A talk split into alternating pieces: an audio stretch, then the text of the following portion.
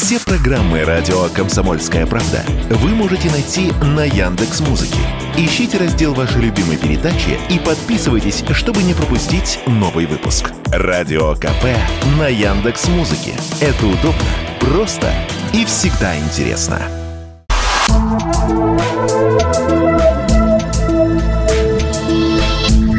Просто космос.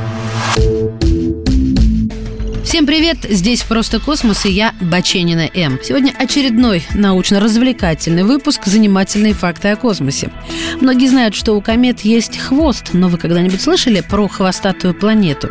За Меркурием тянется след из атомов натрия, которые солнечный ветер сдувает с поверхности планеты.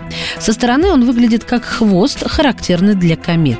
Его, правда, не просто увидеть, для этого нужно сделать фото с длинной выдержкой с помощью телескопа и специального фильтра.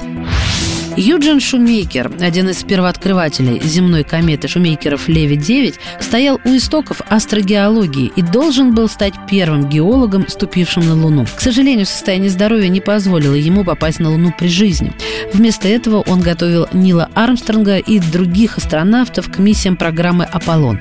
В 97-м в поисках неизвестных ударных кратеров он отправился в Австралию, где погиб в автокатастрофе. В знак признания его заслуг перед наукой на НАСА доставила его прах на Луну на борту аппарата «Лунар Проспектор». На сегодняшний день Юджин Шумейкер остается единственным человеком, похороненным на Луне. Экзопланета 55 Канцре расположенная в 40 световых годах от нас, может быть покрыта алмазами. Звучит красиво, но вы вряд ли захотите там побывать, если только вы не любите загорать при температуре 2400 градусов Цельсия и дышать синильной кислотой. Как предположили ученые, эта планета образовалась от звезды с высоким соотношением углерода к кислороду, а потому богата углеродом, а алмаз – это твердая форма углерода. Исследовательская группа считает, что алмазы могут составлять, по крайней мере, треть массы планеты. Это около трех масс Земли.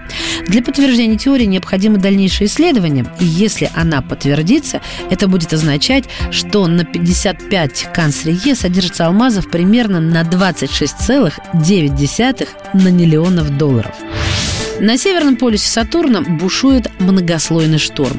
Необычайной, шестиугольной формы. Впервые он был обнаружен в 1981 году космическим кораблем НАСА Voyager. Позже, в 2006 космический аппарат Кассини предоставил более подробные изображения и данные. Выяснилось, что шторм имеет высоту около 300 километров, ширину 29 тысяч километров и, возможно, состоит из атмосферных газов, которые движутся со скоростью около 320 километров километров в час.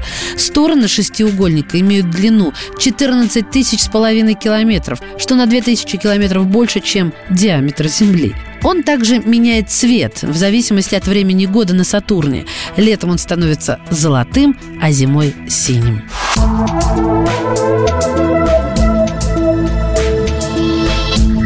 Просто космос.